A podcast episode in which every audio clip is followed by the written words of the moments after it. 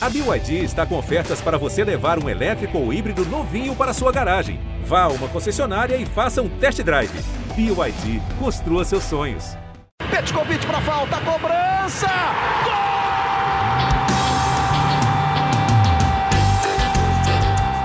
Está entrando no ar o podcast Sabe de quem? Do! Do rubro-negro, da nação, é o GE Flamengo. Você que se liga no GE, tá ligado aqui no GE Flamengo, seu podcast, você sabe, 100% pensado e dedicado para você, torcedor rubro-negro. Eu sou Igor Rodrigues, chegando depois de uma vitória, e agora sim, uma vitória daquelas do Flamengo, uma vitória importante, imponente, diante de um adversário forte, tá ali no G6, buscando também, mirando as posições lá de cima, quem sabe o título brasileiro.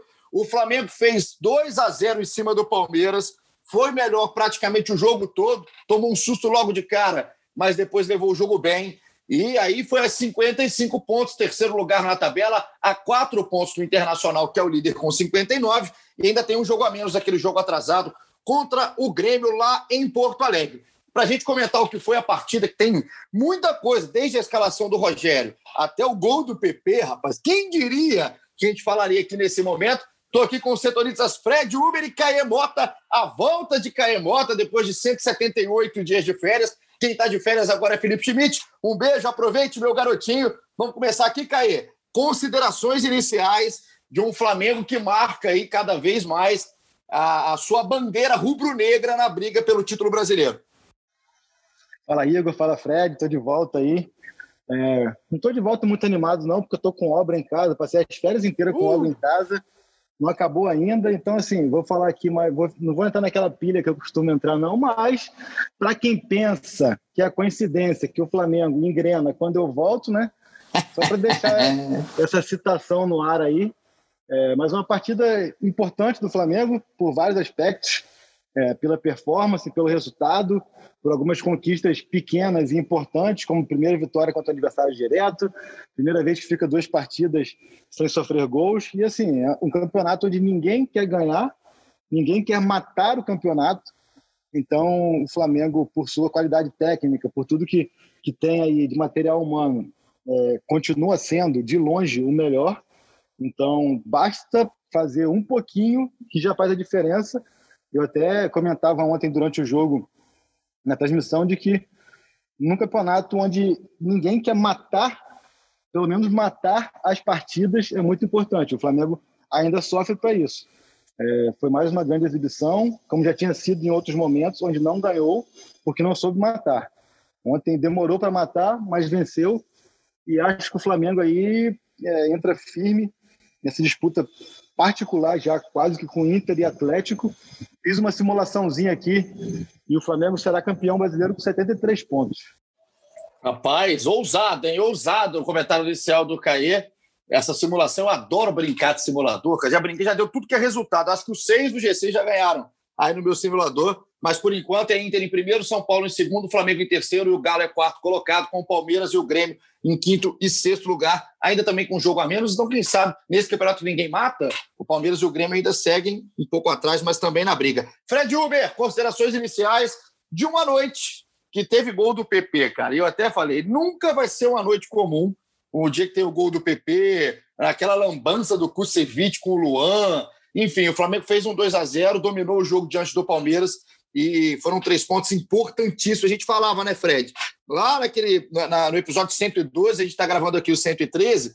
No 112, depois da vitória contra o Goiás, a gente já previa um Flamengo com o Diego no, no time, né? Que o Rogério ia arrumar um jeito de colocar o Diego nesse time e colocou. E o Flamengo funcionou dentro de campo, pelo menos é, na, na questão de atitude, na questão de dominar o seu adversário, criou para fazer um placar se até mais tranquilo logo no primeiro tempo. Pois é, fala Igor, Caê, o pessoal todo está acompanhando o GE Flamengo. É, realmente, principalmente, eu acho que, que, deixou uma impressão muito positiva, principalmente no primeiro tempo, né? Eu acho que a diferença foi a, a intensidade, a marcação, pressão em cima, é, tentar fazer o que já deu certo antes com esses mesmos jogadores. Eu acho que isso, foi legal. E a gente ficou com a impressão de que, nossa, que, que tom que mudou, né? Nossa, até o nosso podcast, depois Acho que o momento mais crítico foi a derrota para o Ceará, parecia que estava tudo tudo terminado, mas como esse campeonato brasileiro é maluco, é, a gente está aqui agora é, dois jogos depois com um tom totalmente diferente, porque o campeonato mudou completamente para o Flamengo e porque acho que saiu muito também é, de dentro do, do, grupo. Acho que os caras é, resolveram competir, pegou, pegou no brio deles aquela derrota para o Ceará e acho que eles estão querendo provar para eles mesmos também que eles têm condição, que eles sabem que é, não adianta só ter só ter qualidade técnica que todo mundo conhece, mas eles precisam é, competir, como tem, tem dito bastante o Rogério, como o Diego tem falado também.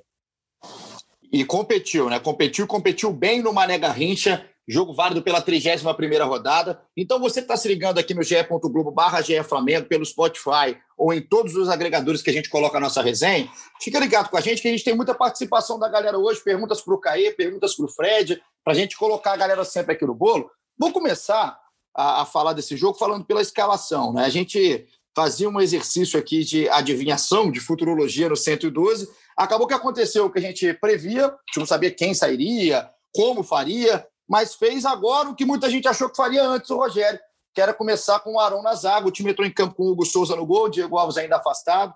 Isla, Arão, Rodrigo Caio, Felipe Luiz, Gerson, Diego, Everton Ribeiro, Arrascaeta, Bruno Henrique e o Gabriel. Esse foi o time do Flamengo que entrou em campo Logo, é, é, o Flamengo perdeu o Rodrigo Caio por lesão e entrou o Gustavo Henrique. Foi uma cena pavorosa para muita gente. Eu vi desespero em certa parte da torcida nas redes sociais e é e muita gente hoje brinca como um milagre, né? Dois jogos seguidos aí com o Gustavo Henrique em campo e o Flamengo sem sofrer gols. Até analisando a tabela, Caí, hoje, momento, Flamengo e Internacional são as únicas equipes que têm pelo menos duas vitórias seguidas. O Inter tem sete, está numa fase fantástica. O Flamengo teve duas derrotas pesadas, o Fla-Flu e contra o Ceará, agora engrenou aí contra Goiás e contra o Palmeiras, e já está mirando, claro, o jogo de domingo contra o Atlético Paranaense, jogo às 16 horas, popular 4 da tarde, na Arena da Baixada. Olhando o que foi a escalação, Caí, olhando essa questão do Arão na zaga, olhando até o problema que teve o Rodrigo Caio, então praticamente a gente viu uma zaga com o Arão e o Gustavo Henrique e o Diego colocado no meio campo. Funcionou realmente é, isso? Foi o Palmeiras que teve uma, uma, também um desempenho muito abaixo da, da, da, crítica. O que, que aconteceu em campo no Mané Garrincha para a gente estar tá aqui falando de um desempenho superior do Flamengo com atitude para cima desse Palmeiras? Vou até me permitir fazer um preâmbulo aqui, é, porque eu acho que a gente também precisa se educar um pouco na questão da, é, do que esperar, do que cobrar e identificar um pouco mais a respeito do que está dando certo, o que está tá dando errado, e não somente ir contra as nossas é, expectativas, assim, ou pelo menos levar a nossa avaliação somente para o que é a nossa expectativa. Por sinal, inclusive, nas minhas férias eu recebi muitas mensagens é, das pessoas perguntando se eu não iria criticar o Domi, é, criticar o Rogério como criticava o Domi. As pessoas aí continuam ainda, é, tem muita viúva do Domi por aí ainda. E eu acho que o primeiro que o mais importante da gente falar, assim, a gente, a gente como setorista, a gente informa mais do que opina. Então, a gente pode informar, informamos ao longo dos últimos meses de que tinha aquela questão com o Domi e de que a, o elenco gostava muito do Rogério. E a opinião e não a informação é de que realmente as duas equipes, as equipes dos dois técnicos não estavam dando muito certo em campo.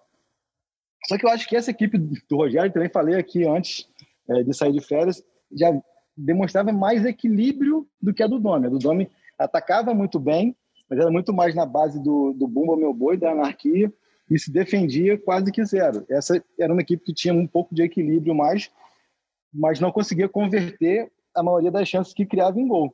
E acho que a grande diferença da partida, não só contra o Palmeiras, mas contra o Goiás também, foi que o time conseguiu ser um pouco mais efetivo é, no ataque, conseguiu é, transformar mais essas muitas chances em gol e conseguiu não, não sofrer lá atrás, que era também uma coisa que é, faltava bastante. O próprio Rogério é, elogiou muito e vibrou muito por ser a segunda partida sem gol.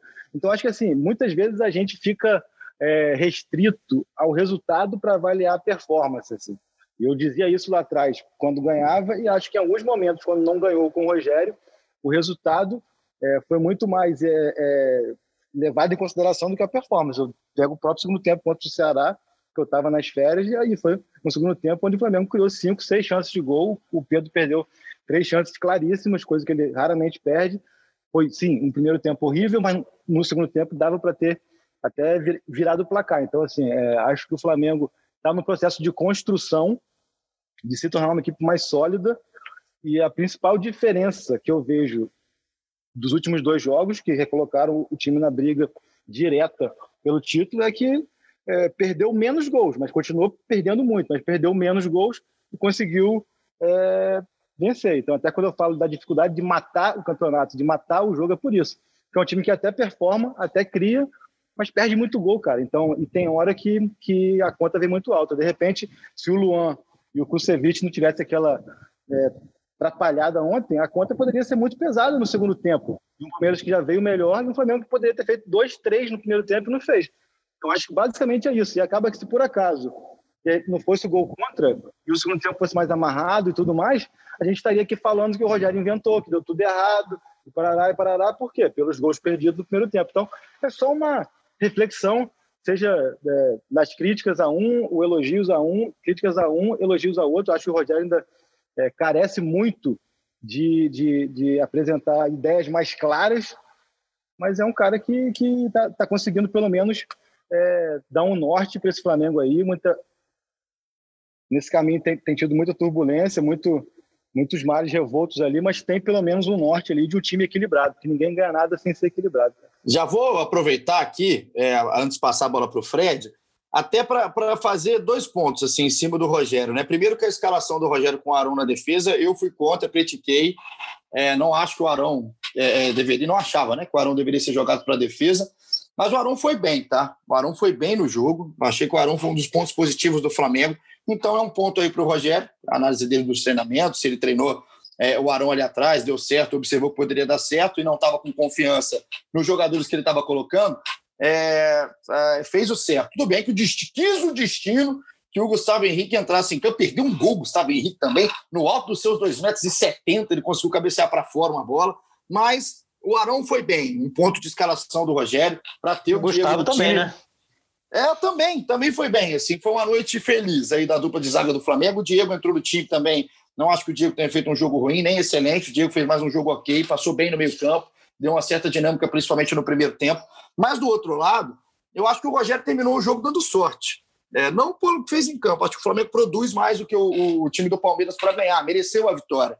Mas o pacote de substituições do Rogério Senna, ali com 29 minutos, 29, 30 minutos do segundo tempo, quando o jogo estava 1 a 0 ainda, quando as substituições aconteceram, para mim foi totalmente loucura o que fez o Rogério, para a gente passar para quem não acompanhou, quem não se lembra, estava doido no final do jogo. Entrou o PP, que acabou virando aí um personagem importante pelo gol que fez. O PP entra na vaga do Diego, o Vitinho entra na, na vaga do Gerson e o Pedro entra na vaga do Gabriel. Foi uma substituição tripla do Rogério. Quando aconteceu, sinceramente, eu não vi sentido é, é, na substituição. Acho que o Flamengo tinha sim perdido muito do seu rendimento em campo, mas talvez mais ainda com Everton Ribeiro e com Bruno Henrique, não com Gerson e com a Rascaeta. Então, para mim, foi mal o Rogério na leitura de jogo, que para mim é uma das maiores críticas que eu faço ao trabalho do Rogério Senna. Às vezes, nem só na escalação, nem só na ideia, na proposta de jogo, que também merece encaixe, mas na leitura de jogo, enquanto a partida está rolando. Acho que o Rogério termina a partida né, dando certo o que ele pensou, entrou em campo, deu certo tudo mais. Não achei que foi certa a substituição. Talvez nenhuma das três. Mas a crítica, muitas vezes, o, o Paulinho, vem por quem entrou. E nesse caso, eu acho que a crítica é muito mais por quem saiu. É, porque acaba que a, a, crítica, mais uma vez, como eu falei, fica muito rasa. Ah, mas vai colocar o PP, ah, mas vai colocar fulano. Eu acho que nesse, nessa questão ele pode ter errado muito mais em quem saiu do que em quem entrou, cara. Porque, enfim, eu faço isso depois, sobre isso depois, é para o Fred poder falar. Mas se a gente ficar também nessa avaliação de que ah, sempre que o PP entrar é um absurdo, sempre que o Vitinho entrar não vai dar certo, eu acho que nesse caso aí, eu acho que é muito pior tirar o Arrascaeta e deixar o Ribeiro, entendeu? Do que, do que uma outra situação. Não, mas a crítica é exatamente essa, é do pacote de substituição, é, do, é em cima do pacote de substituição, quando você tira o Arrascaeta, você tira o Gerson principalmente, e aí deixa em campo o Everton Ribeiro, que não está rendendo há muito tempo. Foi até, até um lampejo ou outro em certo momento no jogo, mas muito pouco, não está jogando bem, assim como o Bruno Henrique. E é, as opções também, assim, com todo respeito ao PP, todo respeito ao PP. É, eu, o PP no meu time do Flamengo, é, desse campeonato de 2020, está terminando agora em 2021, o PP não seria um jogador aproveitado. O Rogério aproveitou e está colhendo, colheu um gol importantíssimo do moleque aí na, na, no Mané Garrincha, mas não seria uma substituição que eu faria. O PP, no caso, tanto de quem entrou e quanto de quem saiu. Eu olharia para outros lados. O caso do Vitinho é um jogador que vai ser utilizado, o Pedro muito mais. e aí errou a opção para mim o Rogério, como erra várias vezes na leitura de jogo, em quem mexer, qual peça que não está dando certo, qual peça que cai de rendimento dentro de campo. Não sei como é que você leu, Fred. Também a questão, da, a questão das substituições e, e, um pouco disso do Rogério, né? Da, da, personalidade do Rogério, desse tipo, característica do Rogério fora de campo, tanto na escalação quanto nesse momento, quando, o jogo, tá, quando a bola está rolando, quando o jogo está acontecendo na sua leitura. É, eu concordo com o Caê, que eu acho que o mais difícil de entender, às vezes, são as peças que ele tira é, do, que as, do que as mudanças em si, do, dos jogadores que ele coloca. Eu achei que foi que teve uma, uma melhora no sentido de. Eu achei que já estava no segundo tempo o time desgastado, correu demais no primeiro tempo na marcação, se esforçou demais.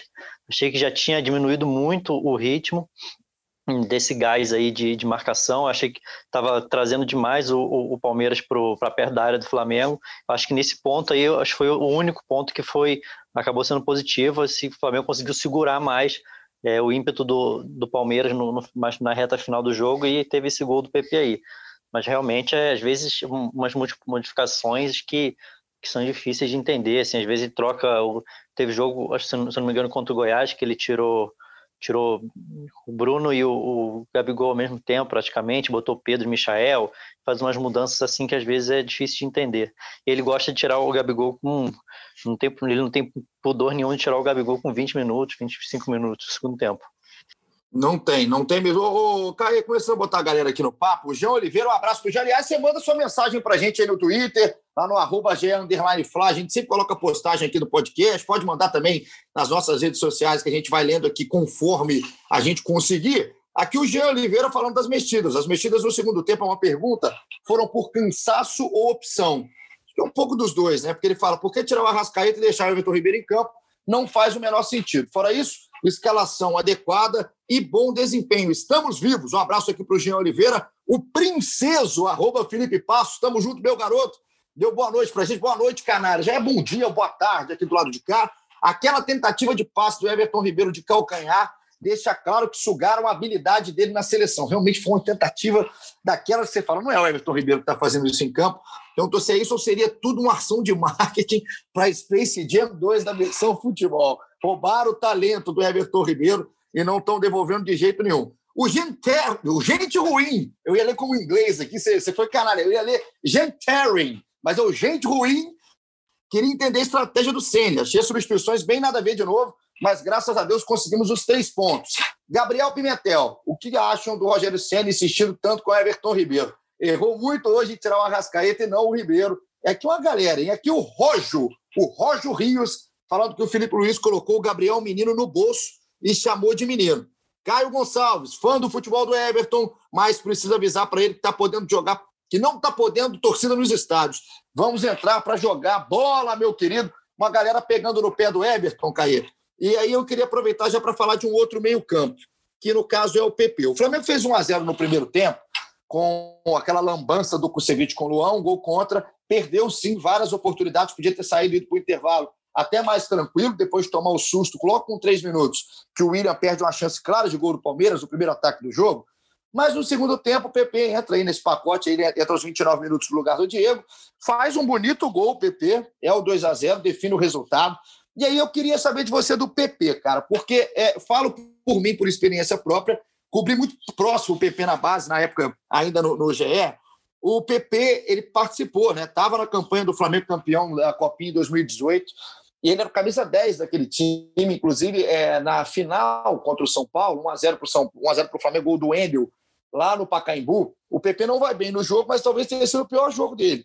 Ali é, era um cara importante naquele time. A transição do PP para o futebol profissional do Flamengo não foi uma transição tão bem feita assim. O PP ele até aparece jogando no Carioca, é, faz um bonito gol, se eu não me engano, é contra o Volta Redonda ou contra o Madureira. Agora eu, eu não vou cravar aqui, mas foi é um Volta golaço. Redonda.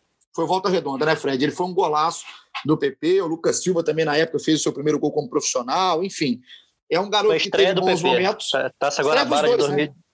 Taça Guanabara de 2018. Exato, a estreia dos dois. Logo depois da conquista da Copinha, eles estreiam ele e o Lucas Silva. O Lucas Silva, inclusive, faz o primeiro gol do Flamengo no ano.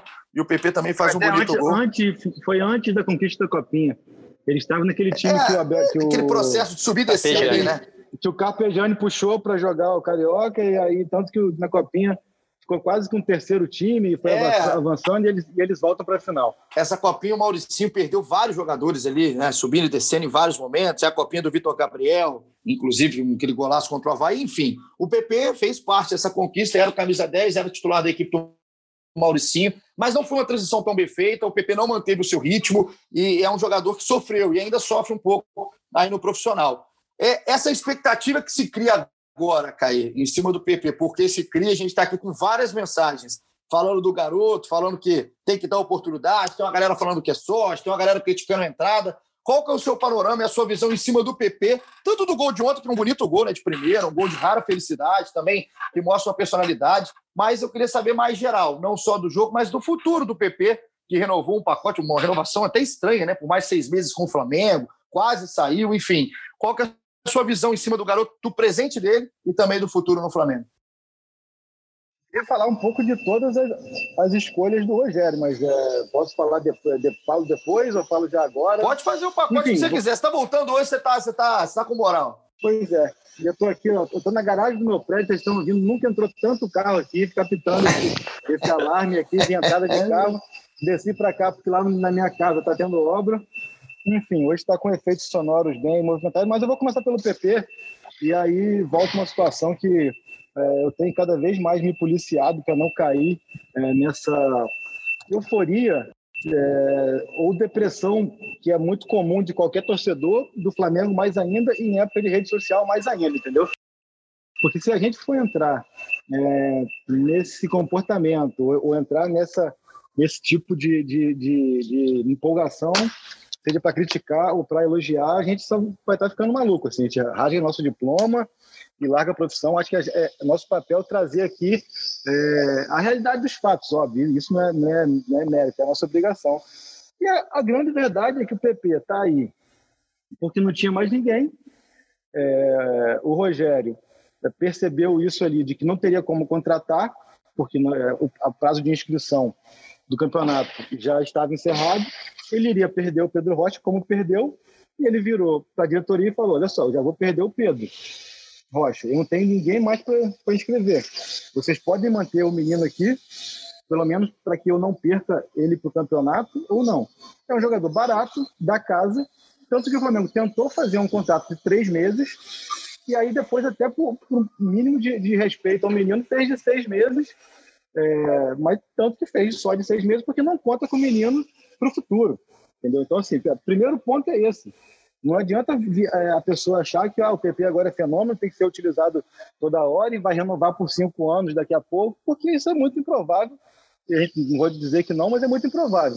Isso é, é freando a empolgação. Então é isso, é um menino que está ali, é da casa. Já é, tem 23, né, Caio? Base, é muito... Não é aquele cara que está saindo do sub-20, ele já está com 23, né? Pois é. é já, já, passou lá por fora e voltou. Não foi nem voltou de empréstimo, voltou devolvido, porque o Portimonense é, não gostou e mandou de volta, porque não, não queria usar mais e tal. Enfim, mas está sendo útil nesse período e acho que é um período que está sendo útil.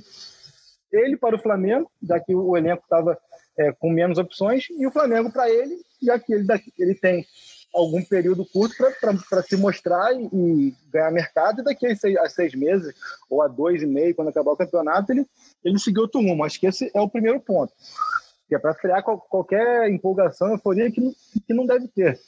O segundo ponto é que essa decisão do Rogério, eu também me, me soou muito estranha, muito esquisito, porque o PP, ano passado, por exemplo, com, com Jesus, não, fez, não jogou um minuto sequer, é, me soou muito, ano retrasado, né? Me soou muito esquisito e eu fui perguntar por que botar o PP e muita gente ali de dentro falou, não, mas eu preciso ser, ser justo que o moleque está treinando bem. O moleque está bem no treino, está tá, tá, tá, tá, se destacando e o Rogério está sendo tá, tá, tá, usando a meritocracia. Até, até disseram assim, o problema é a incoerência. E para colocar o PP, ele coloca o PP porque está treinando bem, mas o Ramon ele já não coloca, o Ribeiro ele não tira. Mas enfim, estamos aqui falando do PP. E o PP conquistou o Rogério por isso. Tanto que o PP tem 13 jogos como profissional, 5 agora com o Rogério.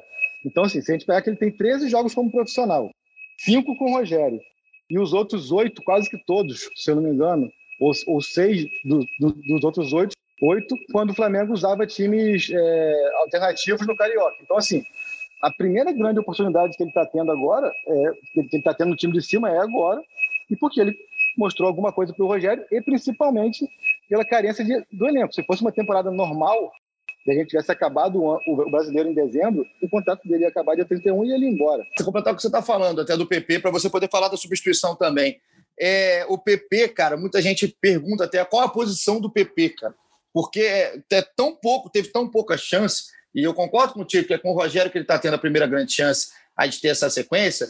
Eu, eu fazia uma comparação assim, é, que o PP, de posicionamento dentro de campo, ele é mais ou menos a posição que gosta de jogar, é mais ou menos da posição que gostava o Reinier quando subiu para o Flamengo, só que é um Reinier mais cheio e sem tanto talento. Não é? Não vem esperar o Reinier do PP. Mas o PP ele tem uma qualidade. Com a bola no pé, ele tem uma qualidade. Assim. Não acho que o PP seja um jogador também, não, não dá para entrar de jeito nenhum. O problema do PP, que é, sempre foi, inclusive já na base, é o PP sem a bola.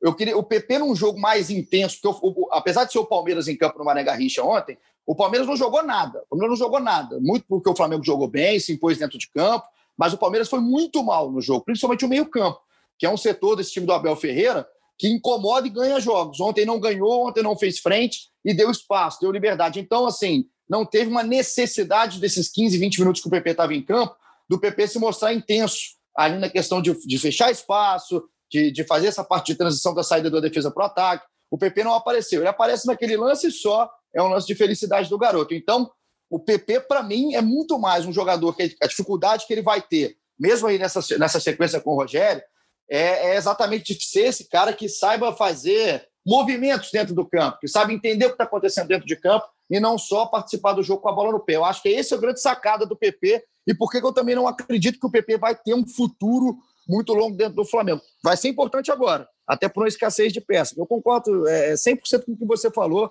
até da percepção do Rogério, do porquê ele está sendo utilizado. Mas acho que o PP ainda tem muita dificuldade, mesmo com 23 anos, de entender esse processo de rotação e intensidade dentro do jogo. Mas, Igor, tem alguns pontos assim que acho que são importantes da gente falar aqui, nem que seja para tentar fazer com que o torcedor, com que o ouvinte reflita assim, a respeito. É, já vão até falar aqui que eu estou tentando defender algumas escolhas do Rogério ou justificar, é, mas tenho muitas críticas também ao, ao, ao, Rogério, que você falou de leitura de jogo dele, para mim, deixa muito a desejar, é, escolhas, demora e tudo mais. É, tem muitas críticas a ele. Acho que ele teve tempo para treinar o time está rendendo mais, enfim, pode falar depois das críticas. Agora falando do PP especificamente, porque a gente chega a um ponto, cara, onde é, parece que busca-se motivos para reclamar e para dizer que está tudo errado de todas as maneiras, cara. O Flamengo chegou o momento da temporada ali um mês atrás, onde era a realidade depois do jogo do Racing, principalmente, era a seguinte, nu e crua. Se bota o Vitinho, tá tudo errado. Se bota o Michael, tá tudo errado. Se bota o Lincoln, tá tudo errado. Quando ele puxa o PP, pelo menos ele está trazendo alguém novo que vai entrar sem esse ranço e que ninguém vai esperar nada. Quando ele bota o PP contra o Santos e o PP bota uma bola na trave, aquela bola na trave foi suficiente para que as pessoas pensassem: pô, o PP entrou bem.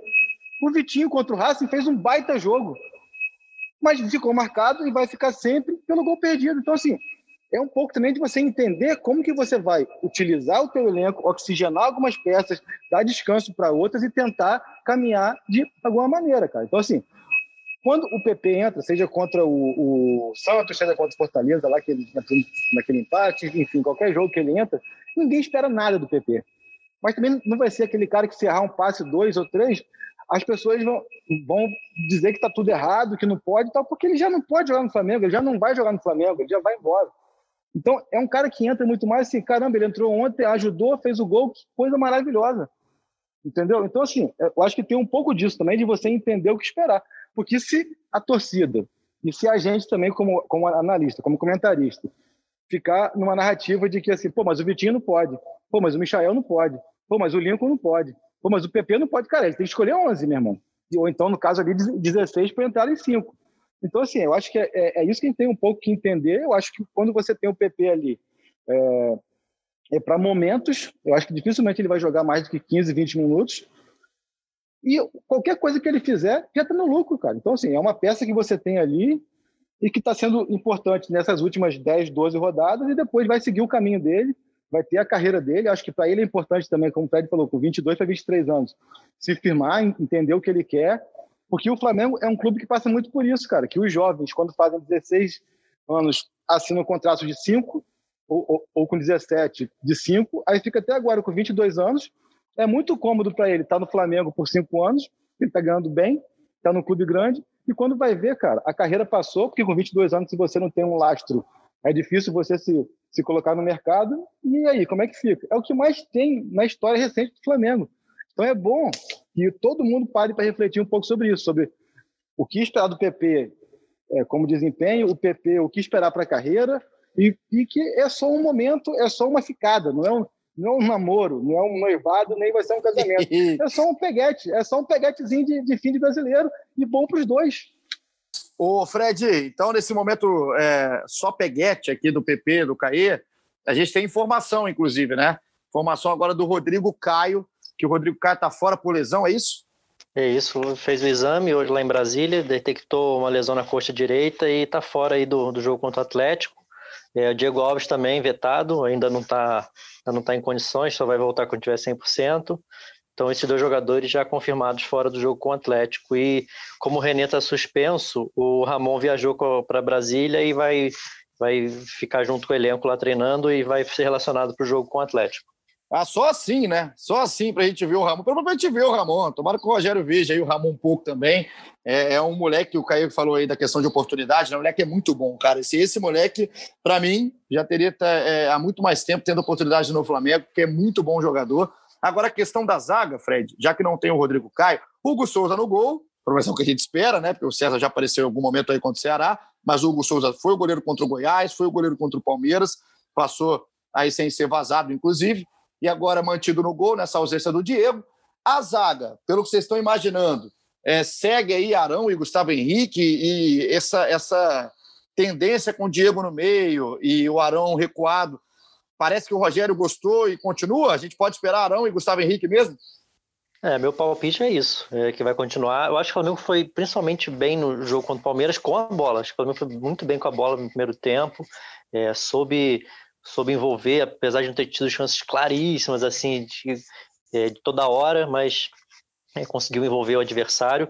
O, é difícil até a gente falar que o Palmeiras, no, o finalista da Libertadores, não foi um adversário bom para como um teste para essa defesa, mas realmente o Palmeiras estava esquisito no jogo, parecia, não era. Até quando a gente falou no, no, episódio anterior que como que esse Palmeiras ia vir, né? Se era o Palmeiras é, motivado pela rivalidade com o Corinthians, mas foi um time que, que entrou de uma forma diferente. Eu acho que é, ficou mais difícil é, avaliar o Arão, o, o, Diego e o Gerson é, num, num, time que não, não, não, pressionou tanto o Flamengo. Mas o Flamengo sem a bola, que eu acho que é o que mais preocupa, que eu acho que o Rogério tem que é, focar o trabalho dele em cima desse Flamengo sem a bola, principalmente com essa formação nova, com o Arão de zagueiro, com o Diego e o Gerson com, como volante. Eu acho que para esse jogo ele tem que trabalhar bastante nisso.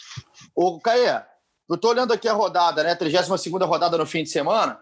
O São Paulo pega o Coritiba, vai abrir a rodada no sábado. Estou olhando os jogos ali dos concorrentes diretos. Então é São Paulo e Coxa no Morumbi. O Atlético Mineiro também no sábado, 9 horas, joga contra o Vasco. O Vasco desesperado na briga lá embaixo, em São Januário. No domingo tem Grenal. Grêmio e Inter se enfrentam no Beira Rio. E o Palmeiras pega o Ceará, um jogo fora de casa no domingo, enquanto o Flamengo, a gente já sabe, pega o Atlético Paranaense na rodada, na Arena da Baixada. Olhando aí a tabela e olhando a rodada, é uma rodada, quem sabe, para o flamenguista mais otimista, já pensar aí, até é, encostar mais no Inter. O Inter não ganha do Grêmio em Grenal tem muito tempo, né? Não consegue ter uma vantagem em cima do Grêmio tem muito tempo. O São Paulo tem um jogo teoricamente mais fácil mas é uma rodada para o Flamengo tirar a diferença para um desses dois que estão em cima, ou do Inter ou do São Paulo? Acho que o Flamengo já, já teve a lição aí em algumas rodadas é para se preocupar muito mais em fazer a sua e deixar as coisas acontecerem. Assim, acho que, que é uma partida fazendo uma espécie de, de prospecção do campeonato. Assim, eu até é, entenderia um empate como aceitável em algum desses dois jogos no Sul, ou contra o Atlético ou contra o Grêmio. E, e, o Flamengo ainda tem, ainda tem confronto com os dois. Então, acho que cada vez menos é, é importante se preocupar com o Inter e com o São Paulo, mas sim em fazer o seu próprio papel. Sinceramente, É, eu não vejo São Paulo com fôlego, com astral, com futebol, com elenco para brigar pelo título. Acho que o São Paulo está.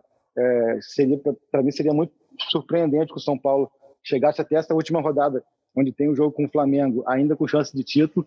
Vejo o São Paulo já me, me surpreendeu muito mais o São Paulo se sustentar tanto tempo ali é, na liderança do que agora uma fase dele. Eu acho que é um São Paulo que realmente a bola que ele tem para jogar é essa mesmo aí. Claro que não tomar cinco, mas que é um time que, que não está ali para ser campeão. E acho que é bem interessante esse Grenal. Eu até conversava com alguns amigos do Sul e trago para cá esse debate, porque assim, é, pensando na sequência de jogos, é interessante você imaginar o que seria melhor é, para o Flamengo nesse Grenal. Porque se o Grêmio ganha, é ótimo porque tira pontos do Inter, mas aí o Grêmio volta para a briga para o jogo de quarta-feira. Empatezinho, Caio? O empate é bom, de, de, de, todas as maneiras. Mas eu consigo ver a vitória do Inter como não tão, tão ruim, no sentido de que eu não consigo imaginar um cenário do Grêmio perder para o Inter e ganhar do Flamengo. Porque aí a, torcida do Grêmio ia fazer um, uma catástrofe lá no Porto Alegre. Como assim? Você perde do Inter, ganha do Flamengo e dá o título para os caras, né? Entendeu? Assim, então, acho que são coisas que a gente pode pensar e imaginar no futebol, deixar, esse, é, deixar o que rolar nesse granal. Acho que qualquer resultado pode ser bem-vindo e focar mesmo no jogo contra o Atlético, que é um jogo historicamente difícil para o Flamengo, mas que nos últimos, nos últimos tempos o Flamengo tem, tem tido bons resultados, vem de duas vitórias consecutivas na Baixada. Eu até acho que em situação normal teria boa chance do, do Rogério é, voltar com o Gustavo Henrique ao lado do Rodrigo Caio. Acho que esse, é, essa formação é, do Arão vai se encaixar em alguns jogos onde o Flamengo precise mesmo é, de mais velocidade e de menos contato ali direto, contato físico. Acho que o Atlético, até por característica, é um time veloz, mas que vai mais para o combate, mas acaba que, que, ele perdeu o Rodrigo Caio. É, comentei ontem também que a gente precisa é, saber elogiar para que quando a gente critica, critique, não pareça pinimba, não pareça algo pessoal. Acho que o Gustavo Henrique fez uma partida bem legal ontem. Fez mesmo. Para circunstância, para circunstância que ele entrou, entrou ali na fogueira, frio, é, soube simplificar muitas vezes. É um cara que a gente não vai esperar ali um passe mais rebuscado ou alguma coisa na saída de bola, mas que soube se antecipar em algumas jogadas, conseguiu fazer antecipações, cortar a linha de passe. Então acho que ele teve uma atuação bem legal. Assim, teve, teve um lance ali no, é, na esquerda com o Gabriel Menino, se não me engano, que ele é, se atrapalhou um pouco, mas ele consegue se recuperar e desvia o cruzamento que o Hugo pega. Então, assim, o Gustavo é, fez uma partida segura ontem e já me alongando, como de hábito, né? É, Saudades! Eu queria, eu queria falar do Arão, cara, porque o Arão cai um pouco naquilo que eu falei antes de, de, da, perspectiva. Da perspectiva ô, ô, Caê, Caê, deixa, eu só, deixa eu só fazer um, um caquinho de comentário em cima do Gustavo, cara. Porque talvez é, claro. isso que o Gustavo está precisando, cara. Assim, é, a gente fala e critica quando tem que criticar, e, e ele estava merecendo as críticas, né? Eu acho que se você for conversar com o Gustavo Henrique, o próprio Gustavo Henrique não ia avaliar o trabalho que ele está tendo no Flamengo, que estava tendo no Flamengo, pelo menos até agora, como positivo. O Gustavo não é maluco, a gente também não é. É o torcedor ele pode ter implicância. O torcedor pode fazer o que quiser, cara, deixa com respeito para fazer o que quiser. A gente aqui não implica, a gente aqui analisa, observa dentro de campo. É, a lei de Gil, por favor. Vamos, pelo menos essa lei vão respeitar. Mas o, o, o caso, a gente aqui está analisando ele dentro de campo, não é a pessoa, é simplesmente o jogador. E é, era para ser criticado mesmo. Agora, tomara, cara, eu torço realmente é, que para jogos assim, é, pesados como são os jogos contra o Palmeiras, por mais que não tenha sido esse especial, Tomara que jogos como esse, sequências como essa que estou começando agora, o jogo contra o Goiás, o jogo contra o Palmeiras, que vem esse jogo aí contra o Atlético Paranaense, ele pode voltar a jogar contra o Grêmio, que, que sequências como essa, pelo menos dê um pouco de confiança para o Gustavo Henrique, porque por mais que eu não esperasse que o Gustavo Henrique fosse um jogador fantástico, é, eu não acho, eu não, não, imaginava também, eu ia estar sendo louco falar que imaginava que ele ia estar tão mal, assim como ele está no Flamengo, como foi a trajetória dele até agora. Então, é, pode ser sim uma virada para o próprio jogador dentro da temporada e muito importante para o Flamengo, cara, porque não adianta aqui a gente preferir um, preferir outro, ah, eu prefiro o Natan, ah, eu prefiro esse, se o Rogério não prefere. O Rogério prefere o Gustavo, ao Natan, pelo que parece. Então, é com, é com o Gustavo que o Flamengo vai. E chega um momento também, é, é, até para o torcedor, cara. A gente está falando de 32 rodada do brasileiro. o brasileiro mais disputado aí dos últimos anos e tudo mais, tem questão de ninguém querer matar, igual você começou a falar, Caio. É hora também da torcida virar um pouquinho a conversa, tá? Virar um pouquinho a chave da conversa, abraçar um pouco mais, apoiar um pouco mais, porque o momento é para dar mais confiança do que apertar. Porque agora não vai adiantar mais. É, o Rogério não vai conseguir mudar um pouco a característica do time em uma rodada para outra. Ele não vai ter tempo para fazer um trabalho muito diferente do que fez até agora. Então o momento é mais de confiança, é mais de apoio, até em jogadores que não estão tão em alta assim. É o caso do Gustavo, é o caso do Vitinho, é o caso do Michael, caso seja utilizado em algum momento. Está na hora até de mudar a chave um pouquinho do lado de fora. É, e parar um pouco isso de só reclamo, tá tudo ruim, né, cara? Entra um, tá ruim, aí entra outro, tá ruim. Peraí, vamos, vamos entender um pouco a perspectiva. É, já são, sei lá, 14 meses do título da, da Libertadores, vamos virar um pouco a chave, entender que até aquela postagem no Facebook ali que viralizou, é, não deixa de ser uma realidade. Cara, o Flamengo, ou qualquer time, o diferente é o de 2019. O normal é oscilar, o normal é isso. Claro que pode apresentar mais, não é, é se, é, se dá por satisfeito, entrar em zona de conforto, mas entender também o que esperar, senão você vai ser um eterno frustrado, assim, cara. E aí, é, falo, falo isso um pouco do Arão, porque assim, não adianta agora as pessoas virem falar Pô, o Arão foi bem, o Arão realmente deu conta de zagueiro. Sabe que ficaram 10 dias esculhambando, cara. Entendeu? Todas as vezes que o Arão entrou de zagueiro ali, em nenhum jogo ele, ele comprometeu, nenhum, zero. Então, tipo assim, acaba que fica é, a, a crítica pela crítica, pelo prazer de criticar, pelo prazer de que está errado. Entendeu? Então, tipo assim, é, é, entender a situação. O Arão tem cinco anos quase de, de Flamengo e até hoje é isso, cara. Assim, qualquer coisa que, que, que, que o cara faz é, ah, foi mais ou menos. Não estou aqui defendendo o Arão, mas é entender o que eu falei do Gustavo. Quando é para criticar, é para criticar. Quando é para elogiar, é para elogiar. E quando é para não falar nada, porque só foi ali regular, é para ser regular. Então, assim, o Arão, na minha percepção, é um segundo volante bom, foi um primeiro volante muito bom e tem sido útil como zagueiro. Então, assim, não adianta é, virar toda essa. essa é, sempre. A gente, a, gente, já parte do negativo, a gente parte da crítica. E falo a gente também, a gente como, como dizem, formador de opinião, a gente que está aqui para colaborar para o debate com, com avaliações mais técnicas, porque a gente vive disso aqui. Igual assim, é, o Fred falou da, da, questão do jogo do Palmeiras, tu também falou. A gente tem que, tem que também entender. Se a gente ficar na, na narrativa de que o Palmeiras não impôs dificuldade, que o Palmeiras não foi bem e tal, a gente não vai nunca elogiar ou um ou outro. Assim. Eu acho que a partir do momento que o Flamengo entra com Arão, Gerson e Diego, é para ter mais a bola. É para que o Palmeiras jogue menos. É para se impor mais. É para sofrer menos pressão. E se isso dá certo, a estratégia deu certo. E no segundo tempo, mesmo quando o Palmeiras melhora, equilibra as ações e tenta atacar e fere tão pouco a área do Flamengo, a única jogada que a gente para para pensar aqui foi aquele chute do Gabriel Menino para fora eu acho que já é também um sinal de que o Diego e o Gerson deram alguma, alguma é, proteção ali naquele setor de intermediária, entrada da área. Então, assim, não precisa que o Flamengo seja sufocado e, e saia desse sufoco para falar, ah, não, realmente o Arão de zagueiro deu certo, o Gerson e o Diego de, de, de deu certo. Acho que só o fato de não ter sido sufocado contra o aniversário do peso do Palmeiras já é indício de que para esse jogo, pelo menos, deu certo. Não precisa chegar domingo e tomar um sufoco e o Arão tirar 25 bolas como zagueiro e falar, ah, ele vai ser um bom zagueiro.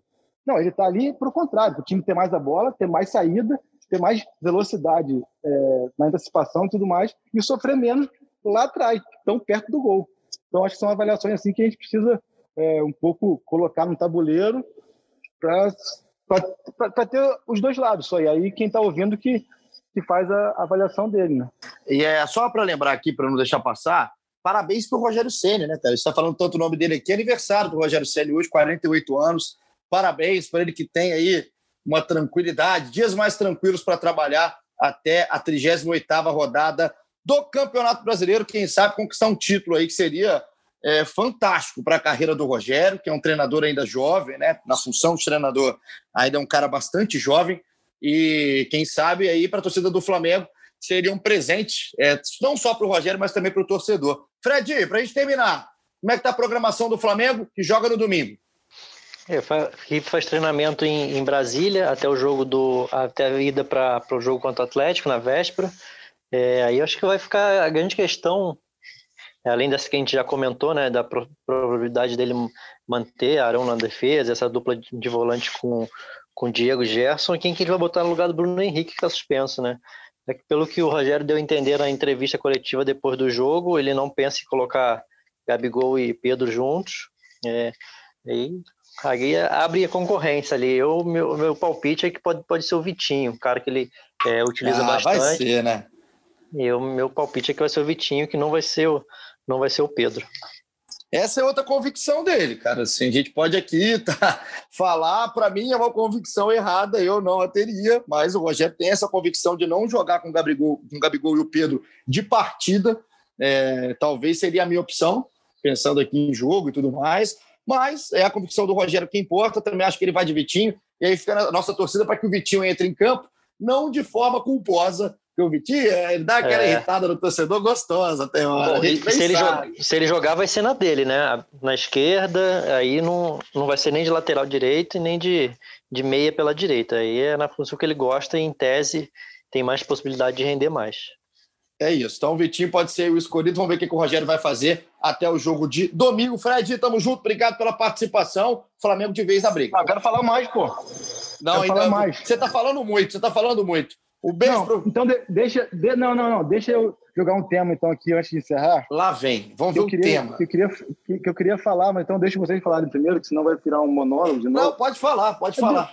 Joga o tema. Não, cara, é falar um pouco do Pedro, cara. Porque, assim, hum. é, se tem alguém que é injustiçado nesse Flamengo, é o Pedro, né, cara? Eu acho que, assim, de tudo que, de tudo que pode ser feito, eu consigo entender, entender tudo, assim. Consigo entender até o César no gol, acho que eu, eu, eu consigo entender. Ah, vamos acalmar. Aí, aí não, ah, mas pode ir. Não, mas eu mostrei já que é uma coisa já absurda ao meu ver, mas ainda consigo entender. Agora, cara, o Pedro é difícil. Eu, eu, eu, tento me colocar no lugar do Pedro, assim, cara. Você é, chega num clube para buscar o teu espaço, beleza? Você faz tudo que é possível da melhor maneira possível para que esse espaço seja conquistado e aí você não é, volta para o banco. Aí você fala, quando tu tá no banco, fala, não, então é o seguinte, eu tenho que me preparar para eu entrar ali no segundo tempo, seja 30, 20 ou 10 minutos e fazer alguma coisa para ter meu espaço. Aí o cara entra todo jogo 10 minutos, faz um gol ou dá uma assistência, faz um gol ou dá uma assistência. E volta pro hotel sabendo que no próximo jogo ele vai voltar para o banco. Então, assim, é, primeiro, meu elogio à capacidade de, de, motivação do Pedro, de concentração, de profissionalismo, porque não é fácil, não é simples você fazer tudo que está ao teu alcance, você performar, você entregar, você entender que basicamente é o seguinte: não depende de nada que você fizer, nada que você faça, que vai te colocar para jogar. Então, isso, isso é muito difícil, é muito complicado, assim, cara. Eu acho que a, a perspectiva do Pedro hoje, ele chega no hotel, em casa, e fala, cara Entrei contra o Palmeiras, joguei 10, 15 minutos. O que, que eu podia fazer? Eu fiz, dei uma assistência. Na única chance que eu tive, eu dei uma assistência porque eu tirei da cartola. E no próximo jogo ele vai com certeza para o banco. Então, assim, é muito difícil para um cara que o clube investiu tanto há pouco tempo. É, não acho que tenha que jogar por preço, por nome e tal, mas ele tem feito por onde jogar. E eu acho que é papel do treinador, papel do Rogério, buscar uma alternativa. Eu entendo quando ele fala que são muitos bons jogadores. Eu sou a favor, já disse aqui, aqui da hierarquia, só que desde que estejam no nível próximo. E você tem no mínimo dois ali, que são Bruno Henrique e Everton Ribeiro, muito, muito, muito abaixo do que podem e do que deveriam render.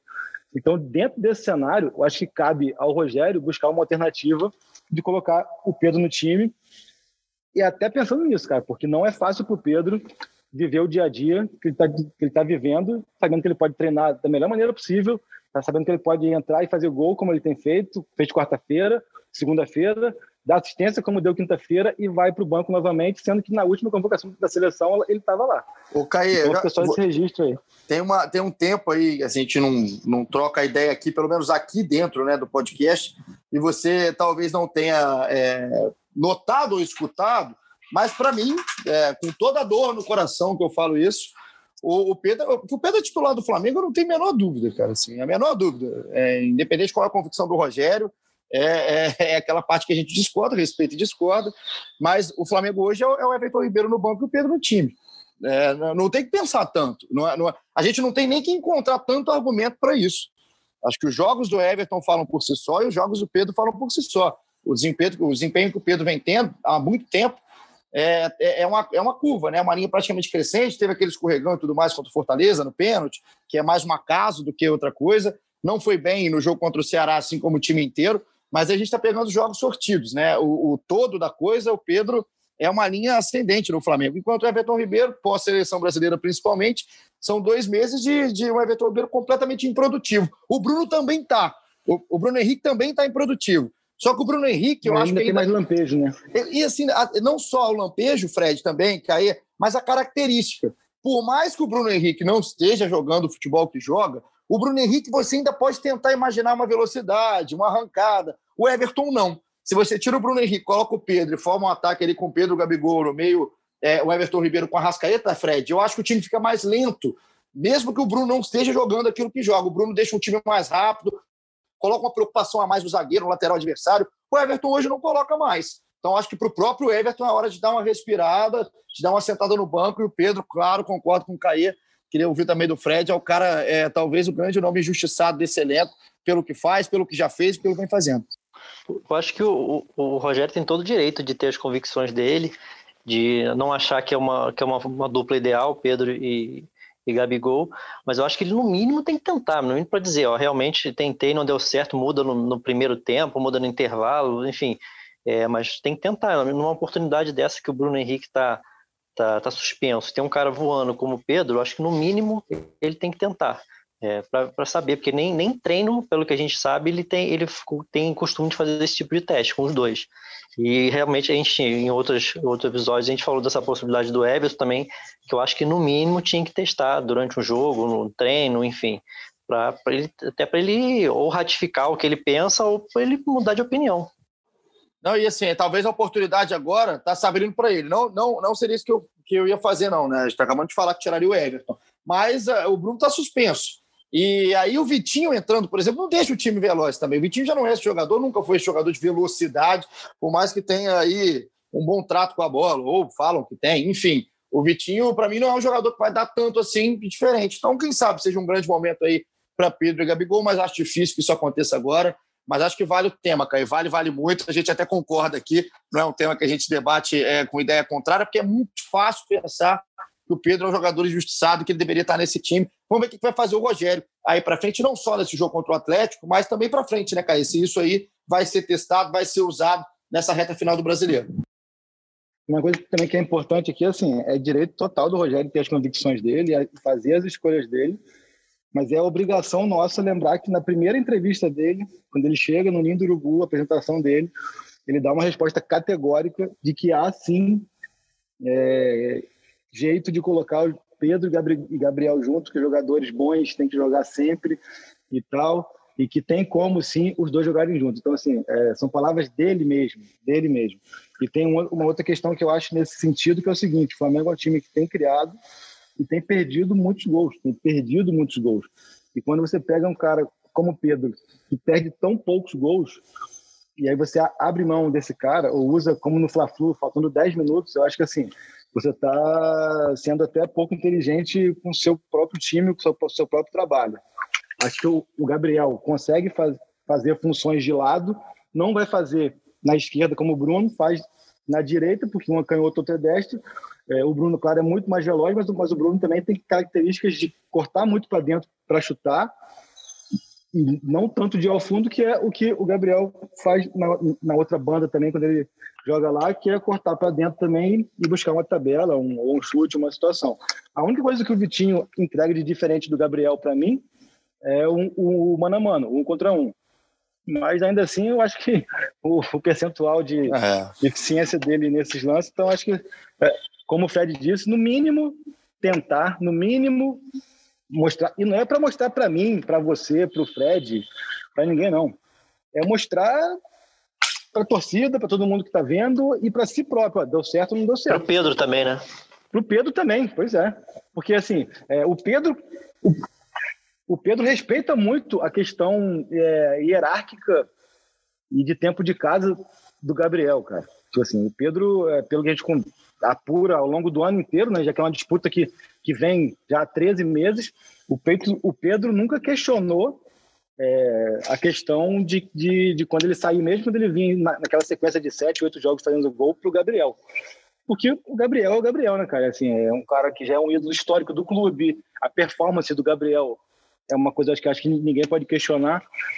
Mas quando você chega nesse momento, e o que eu disse mais cedo, você está tá numa situação onde, independentemente do que você performe, você não vai conseguir mudar por sua por, por seu desempenho, é difícil para o cara mesmo é, manter ali a, a, motivação. É aquela coisa, o Rogério tem direito de ter a convicção dele, a gente tem o direito também de discordar da convicção do Rogério, aqui como analista, como opinião e tudo mais, e o torcedor também está em todo o seu direito. Então, agora sim, a gente chegou na hora reta final, mais do que reta final, no momento final do nosso episódio 103. Obrigado demais pela sua companhia, pela sua participação com a gente. Você que ficou ligado, mandou mensagem. Tem hora que a gente quer colocar mais mensagem, mas é tanto assunto no Flamengo, ainda mais o Flamengo que agora marca de vez a sua volta à briga pelo título brasileiro, que a gente aqui fica só mandando os abraços, uma galera que procura também através do Instagram, manda mensagem por lá. Enfim, continua mandando, a gente tem maior, maior carinho com todo mundo. Aqui o Rafael Marques é um que mandou, estava forte na briga pelo título. Rafael, você sabe que a gente falou aqui que está forte, voltou de vez aí na disputa, esse time que teve muito mais atitude contra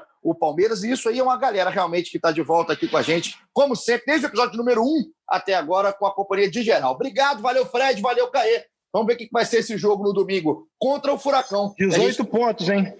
18 Oi? pontos para ser campeão. Aí De... o, ouvinte 18. o, o ouvinte escolhe se ele quer três empates ou duas derrotas, mas 18 pontos é campeão, não tem. Então, de novo, deixa duas derrotas, que aqui pode perder uma, não fica aquele desespero de ah, perdeu, acabou. Perde uma aí, nesse meio do caminho, pelo menos aí. E o Flamengo, então, com 18 pontos, segundo o pai Caí Mota, seria campeão brasileiro. Vamos ver. Começa agora no domingo contra o Atlético Paranaense. E na segunda-feira a gente está de volta com o que foi o jogo do fim de semana e projetando a sequência do campeonato. Tamo junto, aquele abraço, parabéns pro Rogério Senni, aniversariante do dia.